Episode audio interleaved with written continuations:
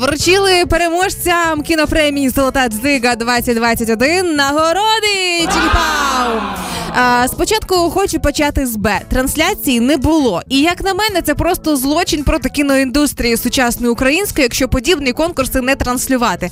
Про їх проведення я дізнавалася суто з сторінок у Фейсбуку, mm-hmm. е- акторів або компаній, які отримували нагороду. Ну так не повинно бути, давайте ж підтримувати. Але тим не менше, відкривайте свої нотатки в телефонах, аби записати, що обов'язково треба подивитися ввечері. Отож, цього року кращими е- фільмами стали фільм «Атлантида» Валентина Васіновича. «Атлантида», він пам'ятає, свого часу ішов в кінотеатрах. Він не став дуже сильно касовим і популярним, але тим не менше це не заважає фільму бути класним. Ось це те, що недооцінене поки в Україні. А ти його смотрела вже? Ні, теж не бачила. Тому і сказала про те, що відкриваєте свої нотатки в телефоні, да. Бо роблю точно те саме. А він недавно вийшов? Так, е, да, він вийшов відносно недавно. Е, ну, це, це рекомендація номер один, я би сказала угу. навіть так. Е, більше того, вручали найкращий сценарій. Отримала Наталка Ворожбит за «Погані дороги», теж український фільм. Записуйте собі теж, фільм двадцятого року. Причому кілька разів, якщо не помиляюсь, переносився його показ. Чомусь рейтинг показують такий собі, але в мене таке враження, що це просто армія людей, які не дивились, но засуджують, знаєш. А, наступна історія. А, за, найкращ, за найкращу жіночу роль отримали, отримала Марина Кошкина в «Забутих» е, нагороду. І найкраща чоловіча роль — Юрій Кулінич, той же фільм «Погані дороги». Кстати, «Погані дороги» — це стало фільмом, а до этого это же был спектакль. Угу. И я на этот спектакль никак не мог попасть. А меня приглашал э, Дима Соловьев, актер, который играет вот на спектакле. Так. Несколько раз меня приглашал, и я никак не мог туда попасть. И вот теперь, когда он вышел в кино, я, походу, тоже не пойду, я посмотрю просто его.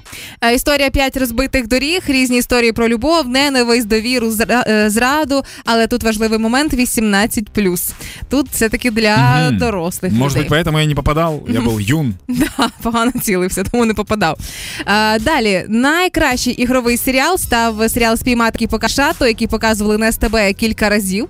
А, я пам'ятаю, коли побачила його вперше, першу серію я сприйняла, ну, в смислі. А потім зрозуміла, що це ідеальна адаптація серіалу, е, ідеальна адаптація м, української класики у сучасний світ, у сучасне життя українця. Це ідеально. Угу. Тому е, дуже рекомендую. Настільки легенький серіал, що ви його передивитеся буквально за кілька вечорів, якщо ви досі не бачили. Для мене премію «Золота Дзиґа» відкрив когда-то режисер Павел Остриков, который мой кореш. Угу. Э, и мы очень долго смеялись над названием этой премии. Чего? Ну, потому что «Золотая Дзига» — это все что угодно, но не премия.